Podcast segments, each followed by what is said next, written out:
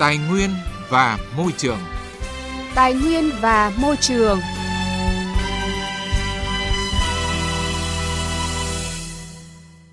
Các biên tập viên Lê Thu và Quang Huy xin kính chào quý vị và các bạn. Rất vui được đồng hành cùng quý vị và các bạn trong chương trình Tài nguyên và Môi trường thứ tư ngày 3 tháng 7 năm 2019. Thưa quý vị, thưa các bạn, nhằm đáp ứng nhu cầu phát triển kinh tế, trong những năm qua đã có hàng trăm khu cụm công nghiệp được mở ra. Tuy nhiên, trong số đó, nhiều khu cụm công nghiệp không có hệ thống xử lý nước thải tập trung chiếm phần không hề nhỏ. Vâng, việc quy hoạch phát triển cơ sở hạ tầng kỹ thuật xử lý môi trường chưa đồng bộ, không theo kịp tốc độ phát triển đã bộc lộ nhiều hạn chế, làm đảo lộn cuộc sống của người dân. Đây là nội dung chính trong mục vấn đề và sự kiện. Trước hết, mời quý vị và các bạn nghe một số thông tin về môi trường đáng chú ý. Bộ Tài nguyên và Môi trường cho biết, Hội nghị toàn quốc về quản lý chất thải rắn dự kiến tổ chức vào quý 3 năm 2019 tại Hà Nội. Hội nghị sẽ do Thủ tướng Chính phủ chủ trì. Hội nghị sẽ trao đổi thảo luận về các kết quả giả soát văn bản quy phạm pháp luật hiện hành liên quan đến công tác quản lý nhà nước về chất thải rắn, hoạt động kiểm tra, đánh giá toàn diện thực trạng quản lý chất thải rắn trên phạm vi cả nước với mục đích đánh giá đúng tình hình, thách thức và cơ hội đối với công tác quản lý chất thải rắn ở nước ta và những vấn đề đặt ra đối với công tác này thống nhất nhận thức và hành động về các chủ trương, giải pháp trước mắt và lâu dài trong công tác quản lý chất thải rắn ở nước ta trong thời gian tới. Dự kiến trong tháng 7 năm 2019, Ủy ban nhân dân thành phố Hồ Chí Minh và Ủy ban nhân dân tỉnh Bình Dương sẽ có buổi làm việc để xây dựng chương trình phối hợp kiểm tra giám sát bảo vệ môi trường trên tuyến kênh Ba Bò. Trước đó, hai địa phương này đã có phối hợp quản lý môi trường trên tuyến kênh lên tỉnh này. Trong năm 2017-2018, Ủy ban nhân dân thành phố Hồ Chí Minh đã chỉ đạo Sở Tài nguyên và Môi trường chủ động phối hợp với Sở Tài nguyên và Môi trường tỉnh Bình Dương và các cơ quan đơn vị có liên quan giả soát tuyến thoát nước ngầm của khu công nghiệp Sóng Thần 1 và Sóng Thần 2 đến vị trí xả thải vào kênh Ba Bò, tuyến thoát nước số 4. Phối hợp với Sở Tài nguyên và Môi trường tỉnh Bình Dương, Trung tâm điều hành chương trình chống ngập thành phố, Bộ Tư lệnh Quân đoàn 4 và Ủy ban nhân dân quận Thủ Đức để xử lý việc xả thải của các cơ sở kinh doanh dịch vụ thuê đất của Quân đoàn 4 vào hồ điều tiết thuộc dự án cải tạo kênh Ba Bò. Việc phối hợp nhằm kiểm soát chặt chẽ hơn, xử lý nghiêm các hành vi vi phạm nhằm đảm bảo môi trường cho tuyến kênh này. Ủy ban Nhân dân tỉnh Thừa Thiên Huế vừa ban hành công văn hướng dẫn thực hiện xử lý một số hành vi vi phạm hành chính về bảo vệ môi trường trên địa bàn tỉnh. Theo đó, Ủy ban Nhân dân tỉnh sẽ xử phạt 500.000 đồng đến 1 triệu đồng hành vi vứt thải, bỏ đầu mẩu thuốc và tàn thuốc lá không đúng nơi quy định tại khu trung cư, thương mại, dịch vụ hoặc nơi công cộng phạt 1 triệu đồng đến 3 triệu đồng hành vi vệ sinh cá nhân không đúng nơi quy định tại khu trung cư, thương mại, dịch vụ hoặc nơi công cộng. Phạt 3 triệu đồng đến 5 triệu đồng hành vi vứt thải, bỏ rác thải sinh hoạt không đúng nơi quy định tại khu trung cư, thương mại, dịch vụ hoặc nơi công cộng. Phạt 5 triệu đồng đến 7 triệu đồng hành vi vứt thải rác thải sinh hoạt trên vỉa hè đường phố hoặc vào hệ thống thoát nước thải đô thị hoặc hệ thống thoát nước mặt trong khu vực đô thị. Việc xử phạt được tiến hành từ ngày 1 tháng 7 năm 2019. Ủy ban Nhân dân tỉnh Ninh Bình vừa có quyết định xử phạt 300 triệu đồng đối với công ty cổ phần Minh Phố, trụ sở tại thôn Văn Lâm, xã Ninh Hải, huyện Hoa Lư, với vi phạm không có báo cáo đánh giá tác động môi trường khi thực hiện dự án đầu tư xây dựng trung tâm vui chơi giải trí và ẩm thực Minh Phố. Ủy ban Nhân dân tỉnh Ninh Bình cũng đã yêu cầu công ty cổ phần Minh Phố phải nghiêm chỉnh chấp hành quyết định xử phạt này. Nếu quá thời hạn mà công ty cổ phần Minh Phố không chấp hành sẽ bị cưỡng chế thi hành theo quy định của pháp luật.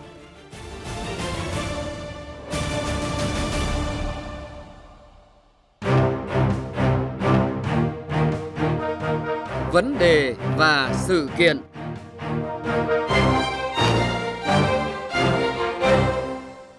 Thưa quý vị và các bạn, từ một tỉnh nghèo mới tái lập năm 1997, sau hơn 17 năm xây dựng phát triển các khu công nghiệp để thu hút đầu tư, với sự chỉ đạo điều hành sát sao, hoạt động của các khu công nghiệp trên địa bàn tỉnh Hà Nam đã khởi sắc đạt được những kết quả ấn tượng tỉnh Hà Nam xác định phải tập trung đầu tư phát triển hệ thống kết cấu hạ tầng, thúc đẩy phát triển mạnh công nghiệp, xây dựng và thương mại, dịch vụ, trong đó trọng tâm là phát triển công nghiệp, đặc biệt là hệ thống các khu công nghiệp để thu hút đầu tư. Tỉnh đã nghiên cứu, quy hoạch và phát triển khu công nghiệp tại những khu vực bán sơn địa, đất lúa, một vụ năng suất thấp, nhưng có điều kiện giao thông hạ tầng thuận lợi như các huyện Duy Tiên, Kim Bảng và Thanh Liêm. Cùng với việc thu hút các nhà đầu tư, hiện tỉnh Hà Nam cũng xác định theo tinh thần chỉ đạo của Thủ tướng Chính phủ là không đánh đổi môi trường lấy phát triển kinh tế. Trong đó tập trung thu hút các ngành nghề ít có tiềm ẩn nguy cơ về môi trường, sử dụng công nghệ sạch, thân thiện môi trường. Phản ánh của phóng viên Đài tiếng nói Việt Nam. Năm 2002, tỉnh Hà Nam đã tiến hành quy hoạch đầu tư hạ tầng khu công nghiệp Đồng Văn 1, khu công nghiệp đầu tiên của tỉnh với quy mô ban đầu là 110 hecta. Đến nay, sau hơn 17 năm đầu tư và xây dựng, tỉnh Hà Nam đã có 6 trên 8 khu công nghiệp theo quy hoạch được triển khai đầu tư hạ tầng gồm khu công nghiệp Đồng Văn 1, khu công nghiệp Đồng Văn 2, khu công nghiệp Châu Sơn, khu công nghiệp Hòa Mạc, khu công nghiệp hỗ trợ Đồng Văn 3 giai đoạn 1, khu công nghiệp Đồng Văn 4 với tổng diện tích là hơn 1.400 hecta. Cùng với đó, số lượng các dự án đầu tư trực tiếp nước ngoài mà các khu công nghiệp của tỉnh Hà Nam thu hút được cũng tăng nhanh chóng. Từ chỗ chỉ thu hút được hai dự án đầu tư trực tiếp từ nước ngoài với tổng số vốn đăng ký là 2,5 triệu đô la Mỹ giai đoạn 2003-2005, các khu công nghiệp ở Hà Nam đã thu hút được khoảng 40 dự án FDI Tổng vốn đầu tư đăng ký hơn 320 triệu đô la Mỹ trong giai đoạn 2006-2010. Tính đến hết tháng 6 năm 2019, toàn tỉnh đã thu hút được gần 3 tỷ đô la Mỹ nguồn vốn đầu tư nước ngoài. Trong đó, 6 tháng đầu năm nay thu hút được 25 dự án với tổng số vốn đầu tư hơn 200 triệu đô la Mỹ và gần 1.000 tỷ đồng, bao gồm cả nguồn vốn cấp mới và tăng thêm. Trong số các nhà đầu tư nước ngoài vào địa bàn tỉnh, chủ yếu là các nhà đầu tư đến từ Nhật Bản, Hàn Quốc với các ngành nghề sản xuất kinh doanh chính như điện điện tử, chế bản in bao bì, sản xuất chế tạo linh kiện máy bay, ô tô, sản xuất thiết bị cảm biến vân tay cho điện thoại. Ông Trần Văn Kiên, Phó trưởng ban phụ trách ban quản lý các khu công nghiệp tỉnh cho biết, mục tiêu của tỉnh là nâng cao chất lượng thu hút đầu tư, trong đó ưu tiên các nhà đầu tư có tiềm năng kinh tế, công nghệ sản xuất hiện đại, tạo ra sản phẩm có hàm lượng chất xám cao và hạn chế thấp nhất tình trạng gây ô nhiễm môi trường.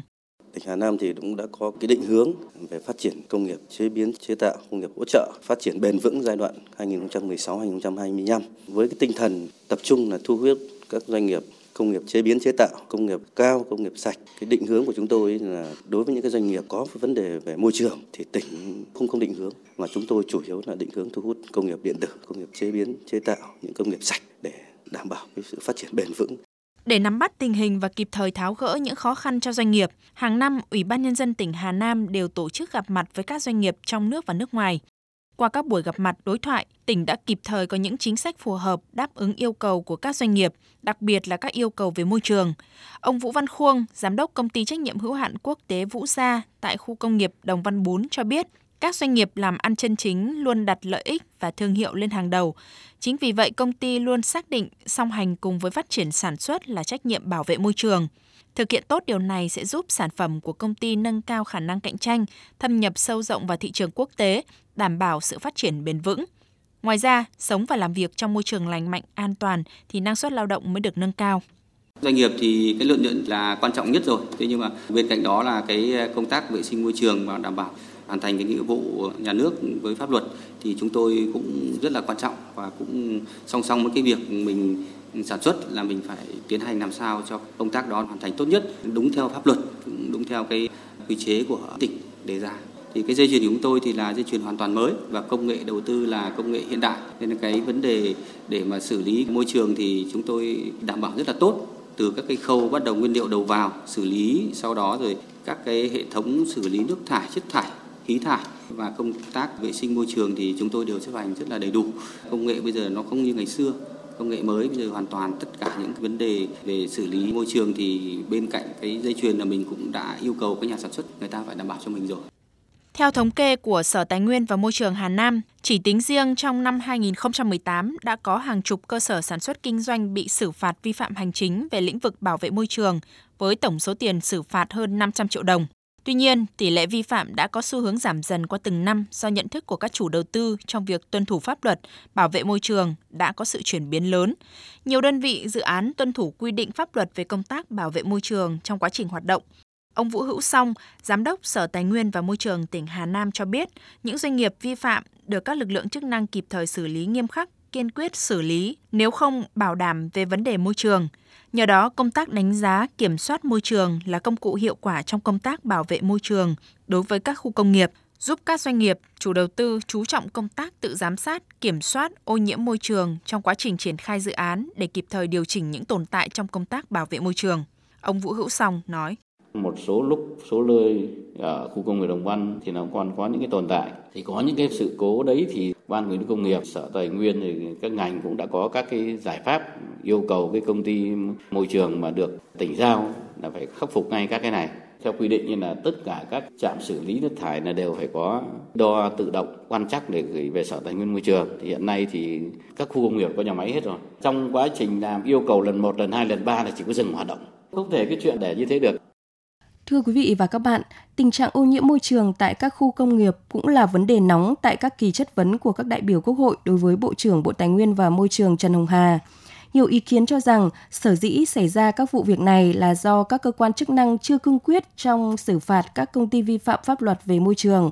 Chẳng lẽ chúng ta cứ phạt rồi cho tồn tại mãi trong khi hậu quả mà các doanh nghiệp này gây ra với môi trường là khó có thể cân đong đo đếm được, ghi nhận của phóng viên Đài Tiếng Nói Việt Nam. Tính đến hết năm 2018, cả nước có 326 khu công nghiệp được thành lập, trong đó 250 khu công nghiệp đã đi vào hoạt động với tổng diện tích đất tự nhiên gần 68.000 ha. Trong 250 khu công nghiệp đã đi vào hoạt động thì có 218 khu công nghiệp có nhà máy xử lý nước thải tập trung hoạt động với tổng công suất xử lý nước thải đạt trên 950.000 mét khối trên ngày đêm. Các đại biểu Quốc hội nêu thực tế, hầu hết các khu cụm công nghiệp do địa phương chịu trách nhiệm và quản lý về mặt môi trường. Báo cáo Môi trường Quốc gia năm 2009 đã đưa ra một số ví dụ điển hình của quy hoạch khu công nghiệp thiếu hợp lý, thiếu cơ sở khoa học như tại thành phố Hồ Chí Minh và Hà Nội. Đây là những dẫn chứng của việc quy hoạch khu công nghiệp theo kiểu phân tán, tạo thành vành đai công nghiệp bao vây tứ phía thành phố. Hậu quả là khó giải quyết các vấn đề bảo vệ môi trường trong tương lai, hiệu quả kinh tế của các khu công nghiệp lại không cao. Ông Phạm Tất Thắng, đại biểu Quốc hội tỉnh Vĩnh Long cho biết. Hầu hết các cụm công nghiệp và nhiều khu công nghiệp trên cả nước thì chưa có hạ tầng kỹ thuật đồng bộ, nhất là hệ thống thu gom và xử lý nước thải tập trung. Chính vì vậy mà cử tri rất lo lắng về tình trạng xả thải không qua xử lý ra môi trường. Các đại biểu Quốc hội đều có chung nhận định vấn đề ô nhiễm môi trường khu cụm công nghiệp đang trở thành một vấn đề cấp bách của đất nước, đe dọa trực tiếp đến các thành quả về kinh tế, xã hội, cũng như tác động trực tiếp đến sức khỏe của người dân.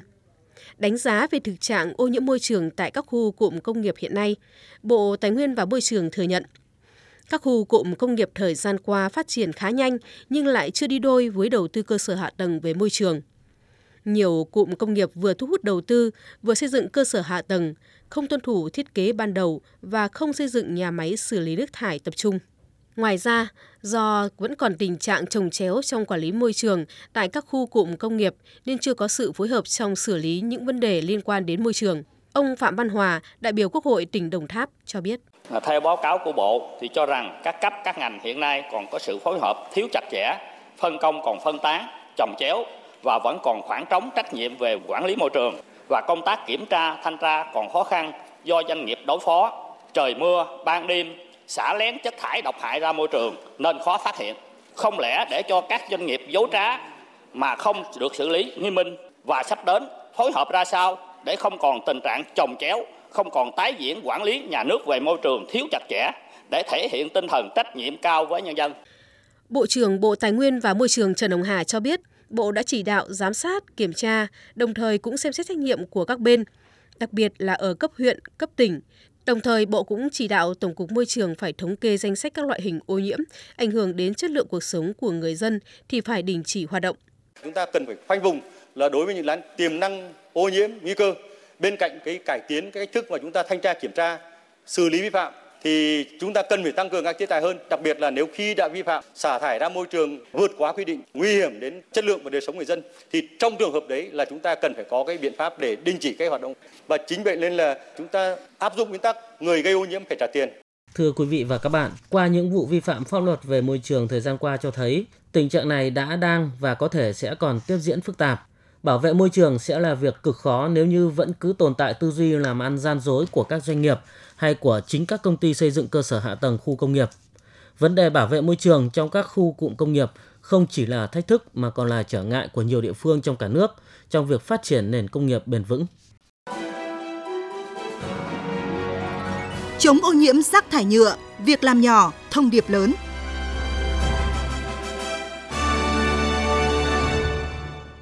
Thưa quý vị và các bạn, hưởng ứng lời kêu gọi của Thủ tướng Chính phủ, trong thời gian qua, hàng loạt các cơ quan, bộ ban ngành địa phương trong các cuộc họp đã không còn dùng chai nước sử dụng một lần mà chuyển sang dùng các loại chai, cốc thân thiện với môi trường. Để thay đổi được hành vi thói quen sử dụng sản phẩm nhựa khó phân hủy, sử dụng một lần, việc cần làm ngay chính là giảm dần việc tiêu thụ các sản phẩm nhựa, ni lông khó phân hủy. Bắt đầu từ ngày 24 tháng 4 năm 2019, chai nhựa đựng nước phục vụ các cuộc họp, hội nghị tại tòa nhà trung tâm hành chính thành phố Đà Nẵng đã chính thức biến mất. Thay vào đó là các chai thủy tinh nhỏ gọn, dễ sử dụng cho đại biểu. Đây là việc làm phát động cho chiến dịch chống rác thải nhựa mà Đà Nẵng bắt đầu thực hiện theo kế hoạch phân loại chất thải rắn sinh hoạt tại nguồn trên địa bàn thành phố đến năm 2025. Theo kế hoạch này, Ủy ban nhân dân thành phố Đà Nẵng kêu gọi công chức, người dân hạn chế sử dụng các sản phẩm nhựa sử dụng một lần, khó phân hủy. Thành phố yêu cầu các tổ chức doanh nghiệp, hội doanh nhân trẻ, hội doanh nghiệp nhỏ và vừa, hệ thống siêu thị, nhà hàng ăn uống, dịch vụ hưởng ứng triển khai các hoạt động cụ thể nhằm giảm thiểu dùng các sản phẩm nhựa, túi ni lông khó phân hủy, góp phần xây dựng môi trường trong lành, phát triển bền vững. Đà Nẵng phấn đấu đến năm 2025, tỷ lệ chất thải rắn sinh hoạt được tái sử dụng, tái chế đạt 15%. Riêng trong năm 2019, thành phố dành 224 tỷ đồng đẩy mạnh công tác tuyên truyền, tập huấn, phân loại chất thải rắn tại nguồn đến người dân, hộ gia đình. Bà Tăng Hoàng Hôn Thắm, Phó Chủ tịch Hội Liên hiệp Phụ nữ thành phố Đà Nẵng cho biết. Trong các cuộc hội họp nói không với cái việc sử dụng nhựa thì chúng tôi đều sử dụng cái chai thủy tinh các hộ gia đình đăng ký là 100% gia đình hội viên phụ nữ thì hạn chế sử dụng túi ni lông để giảm thiểu cái tối đa mà cái rác thải nhựa thả ra môi trường. Phụ nữ Đà Nẵng nói không với rác thải nhựa, góp phần chung tay để giữ vững cái thương hiệu thành phố Đà Nẵng thành phố môi trường. Để ngăn chặn nguy cơ ô nhiễm rác thải nhựa đang trở thành vấn nạn cấp bách toàn cầu, Văn phòng Ủy ban nhân dân tỉnh Đồng Tháp đã thực hiện phong trào chống rác thải nhựa nhằm kêu gọi cộng đồng nâng cao ý thức, thay đổi hành vi thói quen sử dụng sản phẩm nhựa khó phân hủy. Theo đó, từ trung tuần tháng 6 vừa qua, tại trụ sở Ủy ban nhân dân tỉnh đã không sử dụng chai nước nhựa tại các cuộc họp. Đi đầu trong phong trào không sử dụng chai nhựa trong các cuộc hội họp là Bộ Tài nguyên và Môi trường. Theo đó, từ tháng 6 năm 2018, Bộ Tài nguyên và Môi trường chủ trương dùng bình nước kim loại thay thế cho chai nước nhựa dùng một lần tại các cuộc hội nghị hội thảo. Ông Hoàng Văn Thức, Phó Tổng cục trưởng Tổng cục Môi trường, Bộ Tài nguyên và Môi trường cho biết, tất cả cơ quan trong bộ đã không sử dụng chai nhựa, túi ni lông khó phân hủy trong các hoạt động hàng ngày. Bộ Tài nguyên và Môi trường rất mong muốn nhân rộng mô hình này, phát động phong trào sử dụng vật liệu tái chế nhằm tạo sức lan tỏa. Việc làm này không chỉ tiết kiệm chi phí mà còn bảo vệ môi trường. Hiện không có quy định nào bắt buộc người dân phải sử dụng chai kim loại hay ngừng dùng túi ni lông, nên việc tìm vật liệu thay thế là điều quan trọng – để thay đổi thói quen của toàn xã hội. Ông Hoàng Văn Thức khẳng định. Riêng về cán bộ công chức, viên chức và người lao động trong ngành tài nguyên môi trường ấy, thì ờ, ngay từ cuối năm ngoái, Bộ trưởng Bộ Tài nguyên Môi trường cũng đã chỉ đạo cho tất cả công chức viên chức của ngành tài nguyên môi trường. Hiện nay là trong những cái hội nghị, hội thảo mà liên quan đến ngành hạn chế tối đa sử dụng những cái chai nước nhựa. Ta thấy nay là cũng không dùng tài nhựa nữa. Thực hiện chỉ thị này bộ trưởng thì hiện nay các sở tài nguyên môi trường đang làm rất là tốt. Từ tháng 10 sau khi mà Bộ Tài môi trường cũng có một cái lễ phát động, phong trào chống rác thải nhựa thì cũng đã triển khai việc này.